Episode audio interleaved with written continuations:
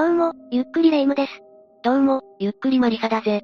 なあレ夢ム、レ夢ムには今までいろんな事件を紹介してもらったが、今回は少年事件について紹介してほしいんだぜ。いいわよ。でも、なんで少年事件？未成年がとんでもない事件を起こした場合、裁判でどんな判決になるのかなって気になったんだ。なるほど、確かに少年事件では犯人の実名も明かされないし、その後も不明となってるケースもあるわね。でもねマリサ、数ある少年事件の中でも異例の、犯人の実名公開が行われた事件もあるのよ。え、そうなのか？実名公開に踏み切られるほどの事件ってどんな事件だったんだよ。じゃあ今回は、そんな特殊な事件である名古屋アベック事件について解説していくわね。それじゃあ、ゆっくりしていってね。この事件が起きたのは、1988年2月23日未明から25日にかけてのことよ。その日、被害者となった男女は、名古屋市緑区にある大高緑地公園の第一駐車場に来てたの。そんな遅い時間に二人で公園にいるってことは、二人はカップルだったのか？ええ。事件名のアベックっていうのはカップルのことよ。最近じゃあんまり聞かなくなった言い回しだけどね。このカップルは、男性の方が19歳の利用師で、女性の方が20歳の利用師見習いだったらしいわ。同じ仕事をしてる人たちなんだな。この二人は女性の父親が普段使ってる車で来てたんだけど、そこに荷台に分乗してきた男女6人の犯人グループが強盗目的で現れたわ。6人で強盗か、物騒だな。この犯人たちは普段から強盗などを行ってたグループで、この時も木刀や鉄パイプなどで武装してたの。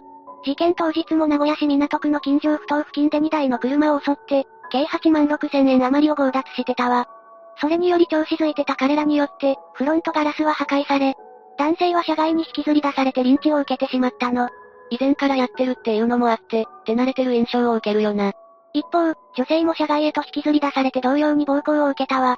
それだけでなく、強姦された上にタバコの火を押し付けられ、陰部にはシンナーをかけられ、ライターで髪を燃やされたの。ただの強盗目的にしては妙じゃないか？金品を盗むだけなら、そこまでする必要性がないぜ。犯人が考えることなんてわからないけれど、そういった行動をとってたこともあってか夜が明けてしまい、被害者男女に警察に行かれるかもしれないと考えて、二人を自分たちの車に連れ込んで拉致したのよ。計画性があるのかないのかわからないな。犯人グループは名古屋市内にあるホテルに二人を連れて行くと、そこで再び女性を強姦し、被害者二人をどうするか話し合った。当初は男性を殺害し、女性は売り飛ばすと考えたみたいだけど、その当てがないため結局二人とも殺害するという発想に至ったそうよ。当てもないのにそういう発想が出るあたり、まともじゃないんだろうな。こうして男女を殺害することを決めた犯人グループは二人に目隠しをし、車に乗せて愛知郡長久手町の宇塚公園墓地へと向かったわ。この時犯人は逃がしてやると言って、二人を連れ出したのよ。まあそもそも、こんなことをする人間が逃がすわけがないよな。墓地へと到着すると男性だけを車から降ろし、手首を拘束して口を塞いだ状態で、ビニールロープを首に巻きつけて左右から綱引きみたいにして締め上げて殺害したわ。この時、犯人グループは男性にわざと苦しいかと聞き、20分もかけて締めたのよ。初めての殺人にしては妙に慣れてるし、悪質じゃないか？まあこれまで解説してきた事件の中にも、初犯なのに残忍な殺害方法だった犯人はいたわね。そうして殺害された男性はトランクに乗せられ、車は再び出発したわ。この時女性は異変を感じて、男性の身を案じて犯人たちに質問したんだけど、男性同様に口を封じられてしまったの。男性の遺体も乗せたってことは、どこかにまとめて遺棄するつもりなんだな。一旦犯人グループの一人のアパートに移動すると、女性を殺害するまでの時間を過ごす際、再度にわたって女性を強姦した。その後、三重県綾山郡の山中に移動すると女性に目隠しをし、犯人グループの男たちは遺体を埋めるための穴を掘ったわ。名古屋から離れた場所で遺棄しようとしたんだな。その間、犯人グループの女から最後に何かしてほしいことはないか？と問いかけられた女性は、彼が殺されたの分かってるから彼の顔が見たい。彼と一緒に埋めてと答えたそうよ。その要望は通ったのか？え？え。男性の遺体を見て涙を流した女性を、犯人グループは笑っていたそうよ。その後、パンツだけの状態にさせられた女性は再び目隠しをされ、穴のそばの地面に座るよう命じられたわ。それを受けて女性は両膝を抱え込むようにして地面に腰を下ろしたみたいね。殺害方法は何だったんだ？男性と同じビニールロープを使ったものだったわ。犯人グループはその手法を綱引きと称し、30分以上もかけて女性を考察したの。そうして殺害された二人は抱き合うような形で穴の中に埋められ遺棄されたわ。あまりにも残虐だぜ。でも証拠が残ってないと、逮捕するのも難しいんじゃないのか？確かに犯人グループは被害者の衣服を回収してるし、遺体も遺棄されてしまった。ただ、どうやら目撃者がいたらしく、その目撃証言によって犯人グループは27日に逮捕されたわ。そういえばこの犯人たちは普段から強盗をしてたらしいし、もしかするとある程度目をつけられてたのかもしれないな。こうして逮捕された犯人グループだけど、彼らが行った犯行はあまりにも残虐非道であり社会的影響も大きかったこともあってか、未成年でありながら実名が報道されることになったわ。正直未成年だから実名を隠すのはどうなのかっていうのはあるが、確かに少年法があるのに実名が出たっていうのは珍しいな。これによって報道された彼らの氏名は小島茂雄、徳丸信久、越健一、近藤博之、龍造寺理恵、筒井義恵。彼らのうち一人は二十歳を迎えてたけれど、他のメンバーは全員未成年だったわ。未成年の犯罪はいろいろあるだろうが、ここまで残虐なものはなかっただろうし、実名が報道されたっていうのは衝撃も大きかっただろうな。ええ彼らの犯行の残虐さから実名報道されて当たり前だとする人もいれば、それに反対する人もいたわね。これに関しては個々人の意見があるし、キリがないからこれ以上は触れないでおくわ。まあ、残虐じゃなければ実名を隠してもいいのかっていう話にもなってしまうしな。それとこの事件は、漫画作品である善悪のクズや闇金牛島くんの元になったとも言われてるのよ。それだけでなく、山田孝之主演の映画凶悪も、この事件をモデルにして作られたらしいわ。犯人直撃、1988名古屋アベック殺人少年少女たちのそれから、っていう本も出版されてるみたいね。漫画は私も聞いたことがあるぜ。この事件が関わってるとは思わなかったが、ここからは犯人グループに下された判決について話していくわ。まず第一審で主犯格の小島に死刑、準主犯格の徳丸に無期懲役、腰に懲役17年、近藤に懲役13年。龍造寺と筒井に懲役5から10年の不定期刑の有罪判決が下されたの。未成年で死刑って、あまり聞いたことがないな。かなり珍しいんじゃないか？それだけこの事件は悪質で残虐非道であり、少年犯罪の域を超えてたということかもしれないわね。特に主犯の小島は母親に、少年法があるから死刑はないし絶対大丈夫だって、と語ってたらしいからね。ただ、小島と徳丸は一審の判決を不服として即日控訴を行ったのよ。他のメンバーはただの懲役刑だが、その二人は死刑と無期懲役だもんな。どうやったって刑務所からは出られないし、擁護はできないけど控訴する心理はわかるぜ。これによって控訴審が開かれることになったんだけど、この時に安田義弘氏が弁護人として小島の弁護についたのよ。その安田さんってのは、どんな人なんだ？安田義弘氏は死刑廃止主義者として有名な弁護士で、それまでも凶悪事件や死刑宣告された事件の弁護を多く担当してきた人なの。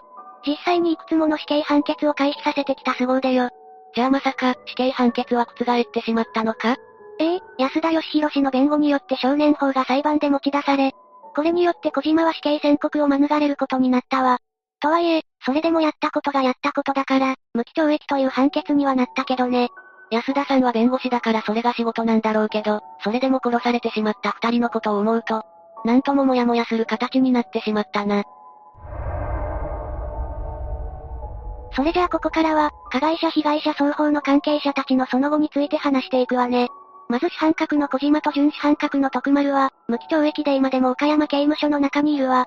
徳丸は不明だけど、小島は被害者遺族に謝罪と反省の手紙を作業賞与金を添えて定期的に送ってるそうよ。一応、やるべきことはやっている感じだな。反省してるのかな？形だけなら何とでもできるから、こればっかりはわからないわね。ただ真面目にしてるということもあってか、模範囚になってるそうよ。しかもこれは結構珍しいんだけど、殺害された男性の遺族である父親と文通を行ってたみたいなのよ。確かに珍しいかもしれないな。お父さんからすれば息子を殺した犯人なわけだし、顔どころか文字も見たくないって思われてもおかしくないだろうし。無期懲役になった二人以外のメンバーはもう刑期を終えて出所してるんだけど、そのうちの一人である腰は、出所後すぐに消息不明になってるわ。消息不明？なぜそんなことになったんだ？彼らには遺族に賠償金を払うように命令が出てるんだけど、腰はそれを払いたくなかったんでしょうね。実際腰は、本来支払わなければならない賠償金を払ってないみたいだし。反省なんかしてないって感じだな。腰だけでなく、近藤の方も同じように遺族への賠償金を払わずに逃げ続けてるそうよ。特に近藤は本当に一切払ってないらしく、今ではどこかで重傷を隠したまま結婚までして、普通に生活してるみたいね。でも当時、彼らは未成年だったんだよな。一人だけ二十歳の犯人もいたが、彼らの家族から支払われたりはなかったのか？それが、腰と近藤の両親は二人の後半にも一切顔を出さなかったらしいのよ。単に絶縁をしたのか、それとも彼らと同じように賠償金を払いたくないから無関係を決め込んだのか。その理由はわからないけどね。まあ事件を起こした本人ではないから、そこは何とも言えないな。そういえば他の二人はどうなったんだ？龍造寺と筒井もまた消息不明になっているわ。一応その後の消息らしき情報はあったんだけど、情報源が不明だから今回は触れないでおくわね。ただ共通してるのは、どちらも賠償金を全額支払ってないっていう点よ。結局のところ、ちゃんと賠償金を払い続けてるのが確認されてるのは、主犯格の小島だけってことになるわね。結局他のメンバーは、懲役刑を受けても何も変わらなかったわけだな。ただ、昔放送されてた暴露ナイトっていう番組で、ジャーナリストの中尾浩二氏が犯人の一人に取材してるわ。この人物は名前を伏せられてたんだけど、性別は男とだけ明かされてたのよ。お、居場所を突き止めることができたんだな。そこでの取材によると、犯人本人はまるで正気が感じられなかったとされてて、反省はしているのか？